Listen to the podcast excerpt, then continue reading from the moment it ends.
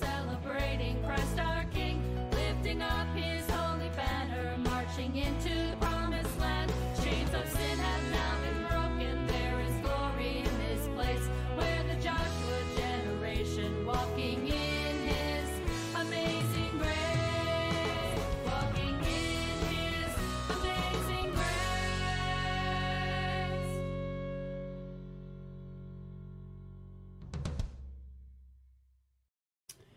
Well, greetings, everyone. Welcome to Hotline Ministry. I'm Pastor Harold Noyes, pastor of the Community Christian Church in Athens, Vermont. And alongside of me is uh, my co host, Pastor Timothy Golden. He is pastor of Life on Main in Charlestown, New Hampshire. And I know I speak for Tim and for myself. We certainly want to uh, express our sincere wishes that each and every one of you would have a very happy and, and joyous uh, Christmas. Um, and that truly Christ would be the center of your Christmas. We started with a, a question What would you consider to be um, the main message of the Christmas message? And so often when we read the Christmas stories, Tim, in, in Matthew or whether it be in Luke or, you know, we, we tend to picture just as this cuddly little baby wrapped in swaddling clothes and, you know, doing all the cooing and all the stuff that babies do and, and things like that. But is that really the, the, the main message of, of Christmas for you and me? Not at all. Not at all. Um, it was necessary to get the ball rolling, Yep. if you will. Uh, But we, of course, know that it wasn't just that God was up there, just said, well, you know what, I want to give them a gift, so eh, why don't I come down in the form of a baby? Yeah. You know, and just kind of hang out with them for a while. That wasn't what it was about. It was about something much deeper. It was about a need that goes all the way back to the beginning of man Mm-hmm. when we chose to walk away from God, we stepped out of a relationship, a very close relationship God wanted to have with us. And God at that point looked down and said, No, there's going to come a day I'm going to restore this relationship. And that day started when Jesus was born, but it reached its um, first manifestation mm-hmm. at the cross, not at the manger. Yeah, I, and I really think that is true. I think that that if we were to truly look at the full meaning of Christmas, now once again, as you so well stated, you know, it had to start with the baby. There's no doubt mm-hmm. about that, and and certainly in order for the full meaning of Christmas to really come to full effect, is that Jesus spent 33 years mm-hmm. living as mankind, living in the flesh, God Himself in our fle- in the flesh, and going through the trials and the tribulations and, and all in which which He went through. And Hebrews mm-hmm. tells us that that He was touched with the infirmities of us. Mm-hmm. So we know that that it all had to start there. My problem, I guess, and it's not really a problem, but the way I see it is is society and our culture, especially here in the States, I don't know how they do it in other countries, but here in the States, is we, we put so much emphasis on the baby hmm. and not on why the baby was here, mm-hmm. what he had to go through, what it was that, that he was really, God was intending to do for those 33 years Right. that the baby was on this earth. Mm-hmm.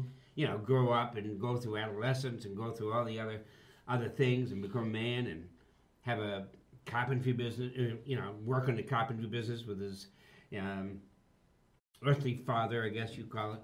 You know, and, and then to, to die and to do what he had to do. But the real message, in my view, is found in Matthew chapter 1, verse 21. And this is what it says And she shall bring forth a son, and thou shalt call his name Jesus, for he shall save his people from their sins.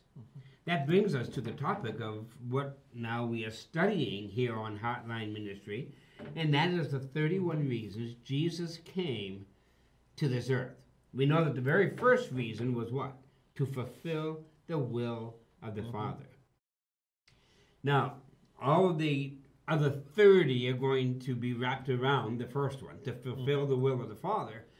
But what is the key will of the Father? To send his Son to save sinners, of which you and I are mm-hmm. chief, you know, Yeah. and, and to, to do that to bring a people to himself. Yeah. And that is the that is the whole purpose. Mm-hmm. In fact, in, in Luke's gospel, chapter 2, verse 11, Luke, Dr. Luke says this For unto us is born this day in the city of David a Savior. To me, that is the key. A Savior was born, which is Christ the Lord. So, why was he born? He was born to be the Savior. Well, the very the very fact that he was told in in the previous verse that you read um, to Joseph, as well as to Mary, um, in another portion of uh, Luke's Gospel in chapter one, um, that both of them were told, "You will call his name Jesus." And of course, the name Jesus in the original Hebrew means to rescue or to save.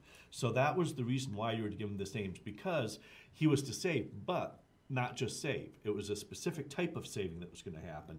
And that saving was to save men from their sins. And in fact, my mind goes back also to the account of the uh, of the shepherds as well, which we um, read in scriptures. And bring up the scripture real quick as I get access my notes.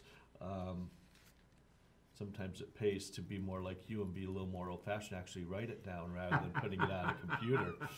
But uh, so um, I did shut it down. But we also read in Luke's gospel uh, the account of the shepherds, which I believe was also in Luke chapter 2. And you see there as well that what did the angels say? And, and that's from um, a bit of where, where you read before that you'll find him in the city of David, a savior which is Christ Lord. And, and so you see with all three, Mary, with Joseph, and with the shepherds, every one of them, the first proclamation was understand this about Jesus. He is coming to save from sin. Right. It is not about him coming as the Messiah so much, you know, as you read in Isaiah, in the book of Isaiah, when we read, For unto us a child is born, you know, that wonderful um, A of lyrics that we find from Handel's Messiah, right? Um, but what they're making very, very clear here, what God really wants to make us understand is that the reason he is the Messiah is because he is chosen for something very specific. And it's not to come and simply exercise his muscle over earthly kingdoms, which they were almost expecting that day. Right. It's about something much greater. It, it's again, as we talked about, even when we were in the book of Matthew for these last two years, it wasn't about the temporal, it was about the eternal. Right. Exactly. And, and that's what we're seeing here. Is this this isn't about a Messiah that's just being chosen to bring some sort of salvation from tyranny. It's salvation from the worst type of tyranny, that which robs your soul from the kingdom of heaven to the kingdom of hell. And Jesus is coming to break that wall. Yeah, and, and I think that I think you really hit it very you know wonderfully is so many people today in our world, and it's, and it's been down through the ages, mm-hmm. you know, even from the beginning of time, that, that you know since the fall of man, people have been under a constant tyranny, if you will, and mm-hmm. because we we know that there's a, a great spiritual battle going on. Mm-hmm. You know, you have two forces, and whether people want to believe these or not, there are two forces. You have the devil on one side, and you got Christ Jesus on the other side, and there is a great battle going on for mm-hmm. man's soul. So, excuse me, Jesus had to come to win that battle for man's soul, so mm-hmm. that he could be the savior, Right. because mankind could not win the battle on their own. That's it. None of us could keep the law. None of us could keep the Ten Commandments. None of us could keep the standards in which God has mm-hmm. set. That's why Christ had to come as a baby, I believe, Mm-hmm. and go through all the effects of, of mankind, go through all the effects of humanity mm-hmm.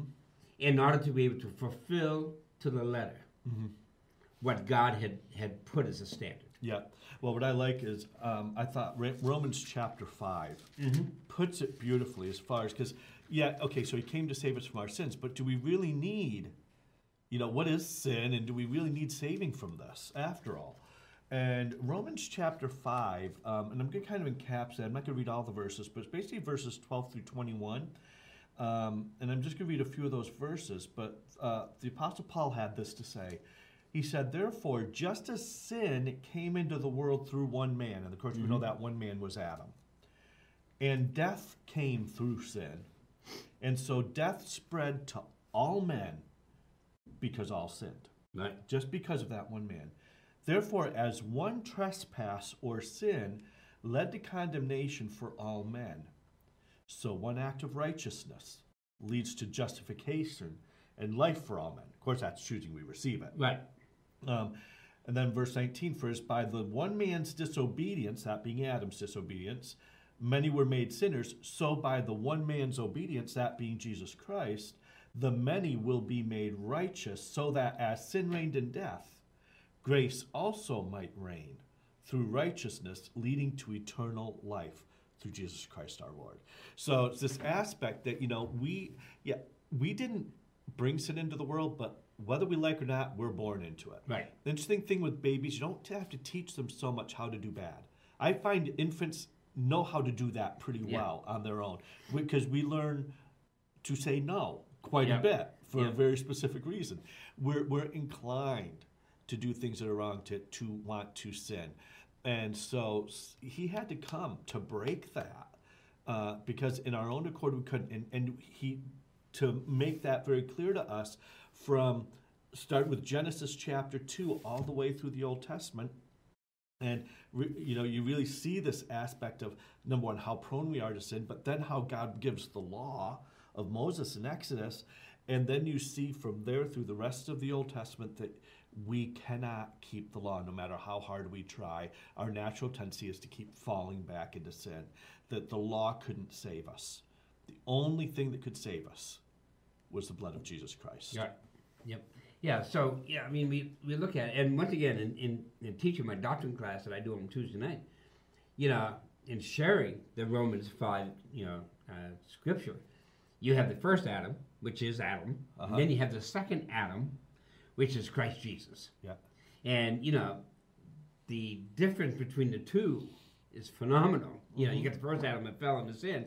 You get the second Adam, who destroyed the power of sin and of death. You know, and and gave us this new life, eternal. Mm-hmm. So you know, for us to look at what is the real meaning, what is the real message of Christmas. You know, we're doing a cantata. By the way, just take a moment for an advertisement. Go ahead. We're doing a cantata this coming Sunday. Tim's uh, church is doing their cantata on at 11 o'clock, right, at, at Life on Main in Charlestown. And we at, at CCC of Athens, on the Lower Road in Athens, at 6 p.m. Sunday, we're doing our cantata. And we'd love to invite you to come out to both, you know, uh, go over to Tim Church and, and listen to the cantata they're doing, and then come over to Athens and listen to the cantata. Ours is uh, entitled uh, "The Greatest Story Ever Told," and it goes from you know the little baby, but and then it goes and talks about the real account of what Christmas should be. You know, and that has to do with the cross, Absolutely. and it has to do with Christ being the Savior. What's the name of the cantata you folks are doing? What we're doing is one uh, put out last year, I think it was by Word Publishing, called "Song of Joy," and ours actually begins a similar, uh, comes at a little different perspective, but starts kind of similarly. That before there could be the cross, there had to be the manger. You Yeah. know that you couldn't have one without the other. But to think that Christmas was just about the manger, we've missed the whole meaning of it. Yeah. Um, and it's just amazing um, how much what we know about Christmas ties to the cross. Because, you know, you, you think about the, the Christmas account and the virgin birth. And I know we talked about this a little bit when we talked in, on the book of Matthew. But the virgin birth was so crucial to this whole principle because, again, um, just as, as we just stated, if Romans 5 is correct, which we know it to be true, and Genesis chapter 1 and 2 are correct, we know that sin came in through Adam. Anybody born through Adam was going to have the sin nature. Right. Nobody would be able to escape it. It was a given fact. The only possible way for there to be any kind of human being available that could actually be free of sin could not be born of a man. That's could right. not be born of Adam Yep. or any of Adam's male descendants. Therefore, a virgin birth was a necessity. It had to be conceived by the Holy Spirit to avoid that sin nature that would have been that, that, that was a natural result of what was to come. So, even in the virgin birth, mm-hmm. we see the intentionality of the Father to make sure that this baby that was going to be born through Jesus Christ, who of course didn't just come into existence then, as we talked about last week. He Right. was he was before time, right? Book of Revelation. He was the Alpha and Omega, beginning and the end. Right. Before he, he was at the before time way began. It's like eternity past to eternity future. Right. You know, as you've uh, I've heard you mention some of your passages. I love that phrase. Um, but for him to be able to be born had to be of a virgin only. You know, one of the cautions, Tim, and I, and I think it'd be good for us to, to share this with our audience, is is if you are, you know, if you read the scriptures, there are a lot of new translations out that that call Mary simply a young woman, and I personally take strong offense to that Yeah. because it has to be if it if it if it wasn't if Jesus did not come via the Virgin, Right. then he's not the Christ. Mm-hmm. You know, and and to me, to call Mary just simply a young woman, then then that does a great disservice It does. on the whole plan in which God had orchestrated Mm-hmm. for you and me to be able to have a Savior, to be able to know that there was someone who came and plucked me or saved me from the grips of hell, from the grips of the devil, from the grips of, of natural life, if you will. You know, he's, he's plucked us out of that. I love what Jude, you know, Jude is only one chapter, and you go around like verse 25 in Jude when it says, Of some having compassion, even plucking them from the fire. Well, that's what my Savior did for me. Mm-hmm. You know, because He is my Savior. He He rescued me. You know, and He rescued you. And I hope that each one who is watching this program knows the fact that Christ came to rescue them from the world, from the flesh, from the devil, and from you know the mankind of itself. You know, to speak of really, because um, he came to be my savior.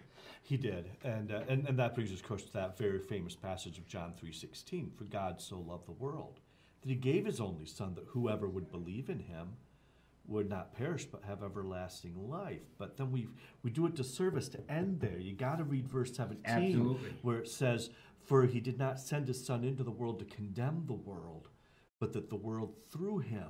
Might be saved. Right. That was his heart. His heart was love and compassion. Now, if we choose not to accept that, there's something else that'll result because um, if you take that passage of Romans 5 that we read before about the um, how sin entered into through one man and uh, redemption also came through a man, earlier in that chapter uh, in the book of Romans, he goes on to talk about the very fact. And I just lost my train of thought. so bear with me. Let, let, let me turn over there to, to re, we He get it rides a very short trade. I tell you, I, sh- I shouldn't have had that Snickers bar before we came in here. I think I think that's the case. Uh, I'm glad Um, it happens to somebody else besides me. But uh, what what were we saying before that? I, mean, I have really totally lost that train. Well, yeah, that, that, that Christ, you know, here we are, you know, going all the way back to to sin came by one man. One man also came righteousness, and his name is Jesus Yeah, Christ. and if you take that back just a little bit further, it did finally come back to me. It was starting to get back on the rail right when you started talking. is um, just going down through my notes here because I had close to the end that Jesus, when he brought salvation, actually had a threefold purpose. There wasn't only salvation from sin, and that was first and foremost. We also have the fact that he didn't just save us from sin toward God; he saved us from separation from God, Yeah. and he saved us from the wrath of God Right, right. you know and and it pinpoints that in verses um, 8 through 10 of romans chapter 5 so you have to understand that if we choose not to if we choose to only let him stay as a baby and not become the jesus on the cross and the jesus who rose from the dead then what we do is we basically leave ourselves in a place of being judged you know where we will suffer the wrath of God. Right. We will suffer separation from God because of our sin toward God. The only way to get free of that is to receive Him not just at the manger, but at the cross. You know, one of the neat things that, I, that you know, I've read, um, and I'm trying to think of where the address is, but he goes and says, if we judge ourselves, we will not be judged. And what he's really talking about is if you and I would come to recognizing Jesus Christ as Savior, mm-hmm. why he came, what he accomplished when he came, mm-hmm. and to really honor him for that mm-hmm. by trusting him to become our Savior, then we have already prejudged ourselves, and God does not have to judge us. Right. because we know that you know even at the end of time. You know there's going to be two judgments but the judgment seat of christ is not a judgment as we would think of it. We're not standing before a judge to be condemned. Actually we're standing before the judge to be rewarded. Mm. you know which is which so blows everybody's mind that for us who have trusted christ who have already judged ourselves as sinners who needs a savior that god is saying okay since you've judged yourself now, you're my child. You have trusted Christ as your Savior. Now, as you work for me, as you serve me, mm-hmm. here's your rewards. And those are the crowns, the hay, wood, and stubble, or the silver, gold, and precious stone, and excuse me, and things of that nature that he has that he has given to us. But so so he came to be a savior, and like you said, you know the, the three things, and, and what were they? The, you know, It was sin toward God, separation from God, and the wrath of God. So God, so Jesus had a threefold ministry mm-hmm. that he completed, that he absolutely fulfilled when he came to be our Savior. Mm-hmm. But he he let us know, even at the beginning of Matthew one and also in Luke chapter two, that that was his purpose mm-hmm. was to be the Savior, Yeah. not just some cuddly little baby that. And I, and I love babies, you know, and and all that. But you know, the thing is, is there's a whole lot more to it. Mm-hmm. And we we tend to not see it all mm-hmm. at Christmas. But we still, even though he came to do the saving, it still requires us to, oh, come, let us adore him. Yes, right? It still has an aspect of us needing to make a decision and and as you mentioned you know that judging of ourselves and in a sense isn't that really what humility is? It's mm-hmm. seeing ourselves for who we are in light of who god is. Right. you know and that's Yeah. where true humility and, and psalm chapter 18 verse 27 says this for you save a humble people but the haughty eyes you should bring down. Yeah, you know that that hasn't incorporated. Judge yourselves so that you won't have to be judged you know? Bring yourselves humbly and throw yourself on the mercy of the court. Yeah. in a sense. And understand that by no works of righteousness that i have done do i have any right to enter into the kingdom of heaven except for one thing that i chose to accept jesus and the blood that he shed for me. So that is the purpose, really, for Jesus coming as a baby and growing up to man, so that he could experience all the things that you and I experience. and isn't that the amazing piece of it? Yeah, He didn't have to. He could have just come down at 30 at, in a man's form at 33 years of age and just boop, come down, go up on the cross, be done with it. yeah, But he chose 33 years. yeah. And pardon me, but and like you said earlier, to go through puberty and everything. you know? Yeah, yeah. I mean, I remember those years very well. It was not a pleasant pleasant time frame for me, and so. But the fact that he wanted to identify with us to that extreme, You know, and, and I think what happens to us, uh, especially to say in the Christmas season, is we forget. Um, there's a song that I that I have just learned this year, and and I listen to almost every day because I love it so much. That Mary, you know, we sing we sing the song, and it's a beautiful song, and I sing it. I still mm-hmm. sing it. You know, we sing "Oh Silent Night." Mm-hmm. The thing was, is was it really a silent night that night? Because there's a song that that some Josh Turner or somebody has written called "A Labor of Love," hmm. talking about Mary. You know, so many people would think that Mary just had this easy labor, she had this easy delivery. You know, she just woke up one day and there was a baby laying beside her, and you know, God did this miracle where she didn't have to have any pain or, or anything of that nature. And that is the furthest thing from the truth. Hmm. Because if, if God had treated Mary that way, then he wouldn't be a just God. Hmm. Because in Genesis, what was the curse? Mm-hmm. A woman You was going to suffer pain in birth. Mary was not exempt from that. Hmm.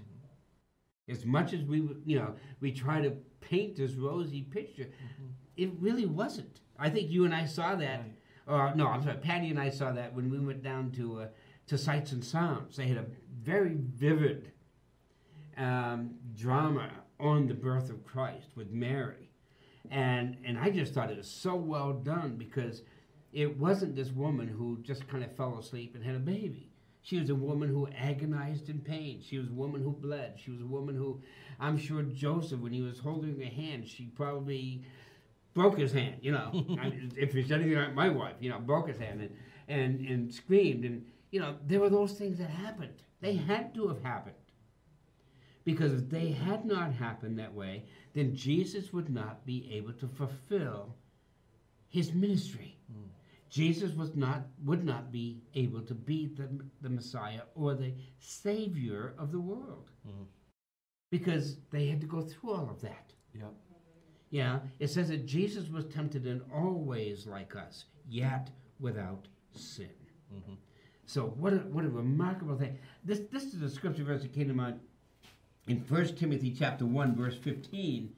And, and I love this because Paul is writing to young Timothy, and you know how sometimes I don't know about you, Tim, but if you're you know if you if you're trying to train up a young guy to take over the ministry and, and so forth, you know you're kind of trying to show him your good side, you know. Uh-huh. And you know I have come and I have advanced and I have done other. But this is Timothy, uh, Paul writing to young Timothy, a young pastor, and he said this: This is the faithful saying and worthy of all acceptation that Christ Jesus came into the world to save sinners, of whom I am chief. Mm.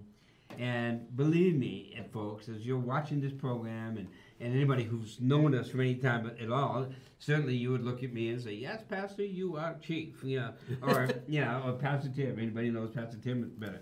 You know, we are, we're, you know, we're sinners saved by grace. Why? Because we needed a Savior, and His name is Jesus Christ, and that is what the message of Christmas is all about. Mm-hmm. You know, that, wait a minute, I am the chiefest of mm-hmm. sinners. Yep. You know, I am the worst of the worst. Mm-hmm. But if God can save me, He can save anybody. Mhm. You know, and I'm and I'm thinking of everybody who's watching. I don't care what country you're watching in or, or wherever. You know something? God came to save mm-hmm. the worst of the worst. Mm-hmm. And and he and the really key word I think, or one of the key words. There's a lot of good words in that passage. But I think one of the biggest words, if we're not careful, we can overlook it. Is the second to the last word of that verse 15, of whom I am, Am. chief. He was saying this near the end of his ministry. Yep. You know, and I mean, I, I don't know about you, but I would like to be half the man that Paul was Yeah. Yeah. you know, spiritually speaking. And he, even at that point, realized, and, and there again, there's humility. It wasn't that he was putting himself down, but he saw himself in the reality of who Christ is. But he also understood his blood covers mm-hmm. covers it all. Not only covers it, cleanses me. Yeah. And and that's the key. The difference between Old Testament sacrifice and New Testament sacrifice. Old Testament sacrifice is covering of the blood, covering of the sin. Mm-hmm. The New Testament sacrifice is not the covering, but the the doing away with. Mm-hmm. Because it says that when He forgave us, He He forgave us completely. Mm-hmm. Throws it as far as the east is from the west, and into the depths of the sea, and He remembers them no more. That's why Jesus Christ came to be the Savior of the world. Because, you know, I have a tendency of, you know, when I have a, a particular sin that I do or whatever, I go up to God and I say, God, there I go. I did it again. And I just, it's almost like the Holy Spirit speaking to my mind and saying, did what again? You know, mm-hmm. because remember, I don't remember this. Yeah. You know, it's just as like, this is the first time you've done it. Why? Because I don't remember it. Mm-hmm. You confess it to me. You got rid of it. And that is the neat thing about the Savior, mm-hmm. Jesus Christ. And the thing that we've got to again remember, and I know we've, we've said this, I've, but I just I can't we can't forget this, that even though it's a free gift given to us by God, we still have got to receive it. Yep. Because I, I didn't bring a gift today. I probably could should have, but let's pretend this is a gift. This is a present here. Mm-hmm. I'm like, here, here, I have a gift for you. There it is. You It's take your you. hands off. Right, right. It's for you, Harold. Please take it. If you, yeah, now it's yours. Oh, okay. Okay. Thank you. But if it sits there, and you never reach out and grab hold of it, That's right. even though I gave it there for you, you're never going to be able to understand the benefits that, it, that the gift has been given because you walked away from it. Right. You haven't received it. It's not that. As I, I'm not going to f- take this. It's like Harold, come on, take Yeah, this. beat it, beat you, it, you right. need, you need to, you need to receive this. You know, and God's not going to do that either. In love, He gives us this gift. Mm-hmm. Says, here it is. I want you to have it. I've done everything I can possibly do. All I want you to do is take it. But you never take it. You're never, never going to get the benefit if we don't reach out and accept the gift that was given to us at Christmas, which is Jesus Christ, and accept the blood that was shed for us, we just let it sit on the table. We have no right to expect when our last breath is breathed and we find ourselves before, before the throne of God to say, But God, I thought you loved me. What are you going to send me to hell for? And He's going to be like, I put the gift right before you. Why didn't you take it? Yeah, why didn't you grab a hold of it? the responsibility isn't on him. And but yeah, I see per- people all over the place saying God won't let any good people, won't send any good people to hell. You're right, He won't. He made it possible for nobody to go there. So He doesn't send you there, but you can send yourself there. Yeah. You gotta not grab a hold of it. taking hold. You got to grab a hold of it. You know, there's a there's a, a kind of a, a humorous story. You know, there's a flood happening, and a, and a man was praying and saying, "God, send something to rescue me. Uh, Send yeah. something to rescue me." And and a helicopter's going by with a with a long rope, and they're saying, "Grab a hold of the rope." No, God's going to send something to rescue me. And the helicopter leaves, and then there's a boat, and guy says, "Jump into my boat." No, no, no. There's going to be, you know, wait a minute. How many things does God have to send us before we finally grab a hold? Mm-hmm. And God said, Look, I've sent you my son. Grab a mm-hmm. hold of him. Take him That's it. personally, intimately. You take him. Mm-hmm. And and that's what has to happen. You know, Tim and I as pastors, we wish, you know, I, I certainly do, and I know he does, we wish that we could for our congregations and our families and our towns and, mm-hmm. and our friends and our loved ones and enemies and everybody. We wish that we could do it all for you, but we can't. Right. All we can do for you is to share with you the gift. Mm-hmm. This is a gift that Jesus Christ has given. He wants to be your Savior. In fact, in Hebrews chapter 5, doing my studying for Sunday morning, Hebrews chapter 5 says in verse 8 and 9, though he were a son, yet learned he, you see, from the baby up through manhood, learned he obedience by the things which he suffered. Anybody who doesn't think that Jesus didn't suffer until the cross, they don't know Jesus. Jesus banged his thumb or his fingers in the carpenter shop. Jesus probably stu- you know, tripped over some stones. You know, if he's anything like me, he probably tripped over a lot of stones. But you know, tripped over a stone. You know, he he hurt. He was a man. He did everything as we did, yet he was without sin.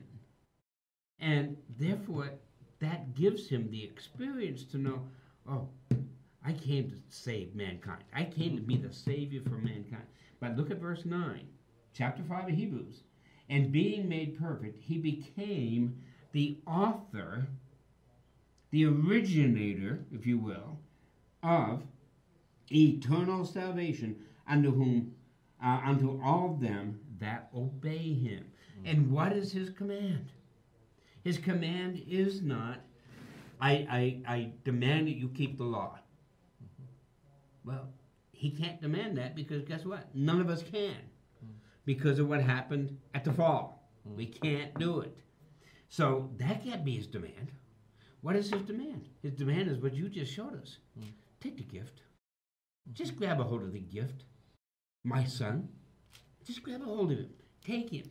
Trust him. Mm-hmm. Call unto him and ask him, Come into my life. Save mm-hmm. me. You came to be the Savior. Well, I'm asking you to save me. Mm-hmm. You know, it seems like, you know, a lot of people become offended when, when you know, you tell them, well, I'm, I'm, a, I'm a saved person or I'm a born again Christian. Do you know that being born again is a biblical term? If you look at John chapter 3, Yep. he uses it in two instances. You must be born again. Mm-hmm. Marvel not that I say unto you. You must be. Not, you know, if you think about it and you consider it, no, you must be born again. Must be to me means must be. Right. I mean, there's no other recourse, there's no other way, but you must be born again. And that's why Jesus Christ came as a baby, but he didn't come to stay a baby. He came to be our Savior. Mm-hmm. And truly, if there's a message that we can give to to our congregations and our, and our the world and, and you folks who are watching, is please trust Jesus as your Savior. He's the only one who can be. Mm-hmm. You know, um, Yeah, yeah. In fact, um, when I even look back at the old, even the Old Testament had talked about that. Um, because if you looked at Isaiah chapter 45, uh, passage that kind of jumped out at me was verses 20 through 23. And it said this, says, Assemble yourselves and come. Draw near together, you survivors of the nations. They have, and this is God speaking, by the way, they have no knowledge who carry about their wooden idols, who try to serve some other God and keep on praying to a God that cannot save. Declare and present your case. Let them take counsel together. Who told this long ago? Who declared it of old? Was it not I, the Lord? And there is no other God besides me, a righteous God and a Savior. There is none beside me. Turn to me and be saved, all the ends of the earth, for I am God, and there is no other. By myself I have sworn, for my mouth has gone out in righteousness, a word that shall not return. And here was the word. This is where I got excited.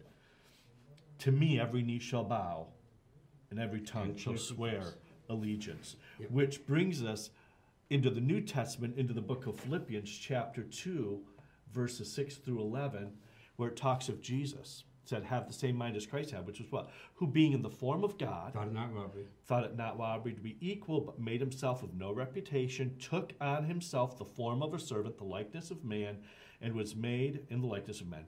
Being found in a fashion as a man, he humbled himself, became obedient to death, even the death of the cross. Wherefore God also has highly exalted him and given him a name which is above every name. And this might sound a little familiar that at the name of Jesus, every knee should bow And every, and every tongue confess that Jesus Christ is Lord to the glory of God the Father. right. So it was God the Father speaking, but then it, er, you know, it appears whether it was later or in the midst of that, that it was the Son also speaking. Back there in um, that Old Testament passage where he said, "To me, every knee is going to bow," but that was specifically about Christ. And so, as I heard somebody say once, you know what? Just realize we're all going to bow Yep. whether we want to or not, we're all going to bow. I don't make that choice. I'm not going to make you bow. I'm not going to make anybody bow. That's not my job. Okay? But I choose to bow now in the day of grace, Amen. Yep. where God's mercy will reign supreme, versus waiting until after I've died and I've gone before the, the judgment seat of Right. God. And then I find myself bowing, realizing, whoa, he really is real. Yep. But then it's not going to be under the mercy and the grace. It's going to be under the wrath and the judgment. Right. You know, and and I, what I love about that portion of scripture is every knee shall bow, and I take that literally. Mm-hmm. Satan himself is going to have to bow down before Jesus Yeah. Christ. The demons and Satan's angels are going to have to bow down one day Yeah. before Jesus Christ.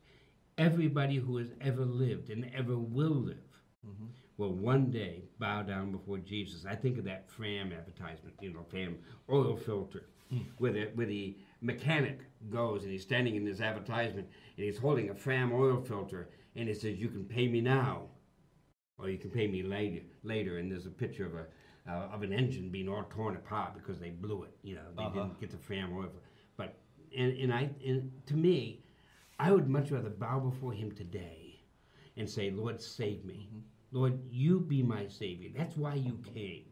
Save me today. Well, again, it's not, and it's because it's realizing why did he come to save us? Why did he come to save us from our sins? Because he's so loved. Yep.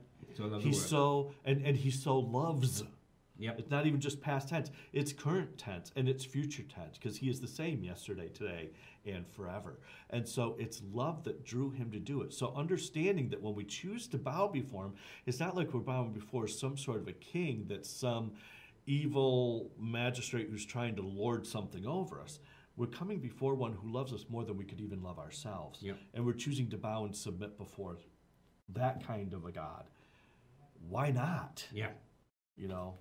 Yeah, it, to me, it's a, I don't know, it's a no-brainer. Yeah. You know, and of course, I'm saying that now on the other side Yeah. of already doing it, where I spent 19 years hearing it and not doing it. So, yeah, you know, there's a there's a portion of scripture, Tim, that I looked up in Luke chapter five, verses 31 to 32, and and the Pharisees and even his his brethren, I guess, were were asking this question. So, why did you come? And in verse 31, Jesus answering and said unto them, They that are whole need not a physician, but they that are sick. Mm. I came not to call the righteous, but sinners to repentance. You know, those people who sit in, in you know, thinking that, that, well, I'm righteous and I'm holy and I'm not a sinner and I'm all this. Well, then you carry on as you want to, but guess what? Jesus Christ came to save sinners. Mm-hmm. And Paul said, Of which I am chief. And that's really the tongue in cheek of that verse, isn't it? I came not to call the righteous, but the sinners to repentance. But yet, even Jesus himself said, "There is no one righteous, no, not one." No, not one. Yeah. So it, it's it's also re- re-emphasized the fact that you, you have all sinned, but you've got to come to that realization S- because a person will never ever get saved unless first they unless they first realize they need saving. Right, right. There's something that is eating them alive. Yep. And that's that. And that was one of the problems with the people that Jesus was talking with, with the Pharisees. They were so religious, and in their religiosity, they thought that they were righteous. Mm-hmm. When in fact, God looked at them just the opposite and saying, "No, you, excuse me, you're sinners. You need salvation." Mm-hmm. You know, it's like the priest that went to the wall, and you got a beggar that went to the wall, and the priest says, "Oh, I'm glad I'm not like this guy, and I tithe, and I do all this, and I go into the, the synagogues, and I do all this, and Lord, it's almost like you have to save me because I did all this." And then you have the guy, the beggar, saying, "Lord, be merciful to me, sinner." And which one did Jesus say? Mm-hmm. Which one? Which prayer do I did I hear? Yeah. Be merciful to me, a sinner. You know, and I kind of see that a similar picture of that in the story of the woman at the well, and that is actually found, I guess, in a well, not I guess, I know, um, but in John chapter four, verses thirty-nine to forty-two, and here we had that Samaritan woman. The Jews had nothing to do with them; they didn't have anything to do with Jews. But yet Jesus went out of his way with the disciples, you no, and he, he went off here to Samaria because he knew that woman was going to be at that well, and he ministered to her. But that wasn't so much what really got me. What got me what happened after that. Because after that, she went and she told the whole town. Because the reason she went to the well later in the day was because she didn't want to be there when all the others were there because of her own conviction Right. of where her life was at. She knew she wasn't uh, living the kind of life she needed to live. But Jesus met her there. She went. She told the whole town. Guess what? Here's this man that, you know, he said he's told everything about me that he seemed to know, and you really got to meet this guy. Well, it then tells us that the Samaritans asked him to stay with them, and Jesus stayed with them for two more days. And they said something very interesting at the end of that, and it was this. They said to the woman after the two days, because it says many more believed because of his Yep. word over those two Yep. days. And then they said to the woman, It is no longer because of what you said that we believe, for we have heard for ourselves, and we know that this is indeed the Savior of the world. Good. Excellent. Now, this is Samaritans saying this about a Jewish man Yep. That not only acknowledging that he was didn't even acknowledge he was a Jew, but he is a savior, but not just the savior of the Samaritans anymore. Because the whole argument was we're the Samaritans, you know, we're we're worshiping up here, this was place to worship, you know, the Jews are kind of doing their thing over there, and da da da da. But they acknowledge he is not only the savior for us, he is the savior for all. For the whole world. You know, that to me was such an amazing culture shift for them that God was able to do in two days. You know, Tim, and what is really neat, and, and I think you know, in a moment, we, you know, we ought to really speak directly to, to the folks mm-hmm. and, and their need. But it just it just seems to me that that this is a time where God came to die for the sins of the whole world. That means the Samaritans, that means the Jews, that means the Gentiles, that means, I don't care, anybody, anybody everybody.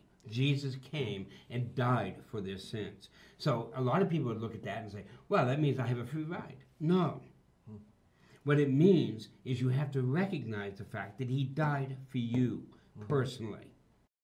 You, you need to recognize that, that he came and died for you. So that when people go and they stand, we've talked a little bit about judgment today. Mm-hmm. When people go and stand before God at the judgment of God, they will not be judged for their sin because Jesus already died and paid for that. Mm-hmm. They'll be judged on what they did when they heard that Jesus came to be their Savior.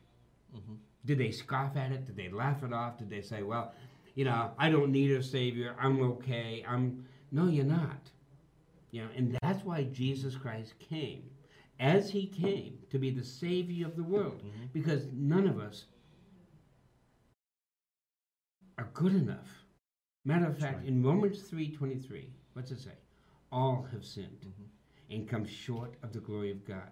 Then in Romans six twenty three, it goes and tells us that because we are all sinners, there are wages that are going to be paid us. Mm-hmm. What is that? The wages of sin is death. Death. But my favorite word, if anybody were to ask anybody who goes to the community Christian church, what is Pastor Noyes's favorite word? Probably 95% of my church would say, oh, my pastor's favorite word is but. But the gift of God is eternal life through Jesus Christ our Lord. Mm-hmm. Okay? The wages of sin is death, but Jesus Christ paid that debt. Mm-hmm. So that people like you and me mm-hmm. and anyone else who has asked Jesus Christ to come into their life and save them from their sin, they would be washed clean and made mm-hmm. a child of God. To me, that is what the message of Christmas is all about. That's what the message of Christmas ought to be about. Mm-hmm. The same as the message of Easter. Yep. Why? Because Easter is the showing. He has conquered. He has, he has, you know, proven who he is. Christmas, he's come down to show us who he is. Easter, this is what I've done. And I'm proving it by removing the stone, walking out of here as a live person. Mm-hmm. You know, and what a, what a marvelous, you know, message that is for you and me. Yeah. But it starts with Christmas. Mm-hmm. And in Christmas, I guess you could say his words, had he been able to speak as an infant, would have been, "It has started." It has started, yeah. And Easter came, and it It is, is finished. Yeah, for 33 years, mm-hmm. right? Here's the span of time. It started here, it finished here. Mm-hmm. And guess what? You know, that's why, you know, I, I love it where in Hebrews 12 it says, He is the author mm-hmm. and the finisher of our faith. Yeah. He is the he is the creator of it. He is the originator of it. But guess what? He provided everything needed. Right. You know, and, and I guess I guess Tim, if we could just take the next two or three minutes because mm-hmm. Colin has already told us it's the end. You know, to to just provide for the people. Look, you personally have to ask Jesus Christ to come into your life and save you. You personally. I can't do it for you. Tim can't do it for you. We can pray for you, but guess what? Excuse me. You personally have to do this. And what I the way that I, I like doing it is this. You know you recognize you tell jesus and it's not going to come to him by any surprise. So don't think god i'm going to shock you. I'm a sinner. And god says yes i know. Know i'm a sinner. But lord i ask that you take away my sins. And lord that you would forgive me of my sin and that you would cleanse me from my sin. That's why you came as a baby. That's why you came to live for 33 years. That's why you died on the cross at Calvary. Every single aspect of those 33 years was to show us that He came to save sinners. Mm-hmm. Would you this moment just say, Jesus, I'm a sinner. Come into my life. Save me. Give me a brand new life like you promised. And I believe you've done that. I know that in my life, when I trusted Christ as my Savior, I knew that all of a sudden my sins were washed away. I was cleansed. I was clean. And I was given a new life. And Jesus even said, if you simply confess your sins, that he is faithful and just to forgive us our sins and to cleanse us of all unrighteousness. You just got to ask. All you got to do is And ask. it's gonna, he's going to be right there with open arms. You know, Tim, and, and I know a lot of people who may be watching would say, but that just sounds too simple. Well, Paul says this. This is an amazing verse that a lot of people don't know it. It's an amazing verse in the scripture where Paul says, I came to proclaim the simplicity of the gospel. God made it simple. It is simple. We'll also tell you it won't be easy. Yep. You know, it, it'll it will be hard because you're going against the grain of society. Yep. But you know what? Human nature. Your God says He'll never leave you or forsake you. Yep. You know, when when you name His name, He is quick to. He, he's got your back, your front, your sides, and your top and your under. You Yep. know, um, you're you're no longer in it alone. Just just ask Him. You won't be sorry. Yeah. You won't be sorry. Let me let me close with this, and then we have some advertisements to doing. But let me let me close with this. Why don't you give Jesus Christ a birthday present and give him yourself? Mm. Jesus, I'm a sinner. Come into my life, save me. And you know something? He would say that's the best birthday present anybody could ever give me. Mhm. Is give me Jesus. There's a little song we sing, What can I give him? And it ends up, Give him your heart. Mhm. That's all he asked for. I'm Pastor Harold Noyes, pastor of the Community Christian Church. We are located on the Lower Road in Athens, Vermont. Our morning worship service is at 9:30 every Sunday morning, and then we also have a Sunday evening service at 6. Let me remind you again, this Sunday night, the 22nd, we are having a, a Christmas cantata. Um, Tim is doing the playing of the piano. You're going to want to watch this and see this because what a pianist he is. He's playing the whole cantata for us. We're singing it, and it's just been a delight practicing it. And I really hope you would come out and you would worship with us. You know, the Lord Jesus Christ for what He has done. And the title of our cantata again is The Greatest Story Ever Told. That's six o'clock this Sunday night at the Community Christian Church. So come on out. We'd love to worship with you, whether it be uh, 9.30 Sunday morning or 6 o'clock Sunday night. I would advertise the other Bible studies, but being Christmas week, we're not having them this week. So um, I'll just give you those two. 29th, you have something too. Yeah, on the, thank you. On the 29th, we are having a, a, a, a concert that was postponed because of a snowstorm on the 1st. The Joyful Noise is going to do their Christmas concert a little bit after Christmas, but still it's the Christmas season. And the Joyful Noise will be there at, at CCC at 6 o'clock, once again, the 29th.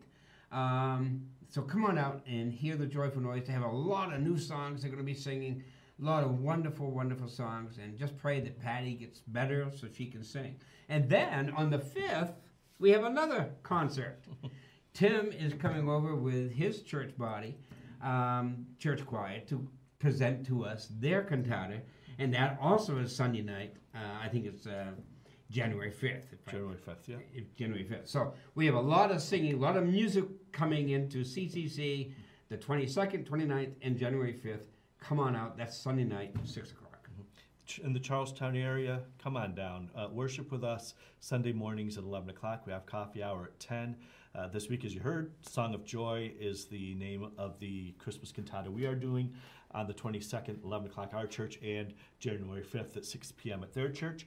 My own personal recommendation would come on down. Uh, hear it down at our church on the 22nd. See what it's like and invite your friends out on January 5th when we get a chance to do it again in Athens. And because you'll be able to know a little more of what it's about and you'll be able to follow up with them. Um, do us also another favor. Uh, if during this program today that you really took to heart what it is we talked about and you prayed that prayer, um, asking Christ to come into your heart, do us a favor. Just drop us a note if you're on Facebook at facebook.com slash Heartline Ministries. Just say, I accepted Christ today. Um, and just so we can celebrate with you um, and just be praying for you in the days ahead and see if there's any tools that we can put into your hands uh, free of charge uh, to help you on your new walk with Christ. And uh, but thank you for tuning in. Get the word out there about Heartline. Tell your friends about us. Well, I'm Pastor Noyes with Pastor Golden. We want to wish you a very, very Merry Christmas.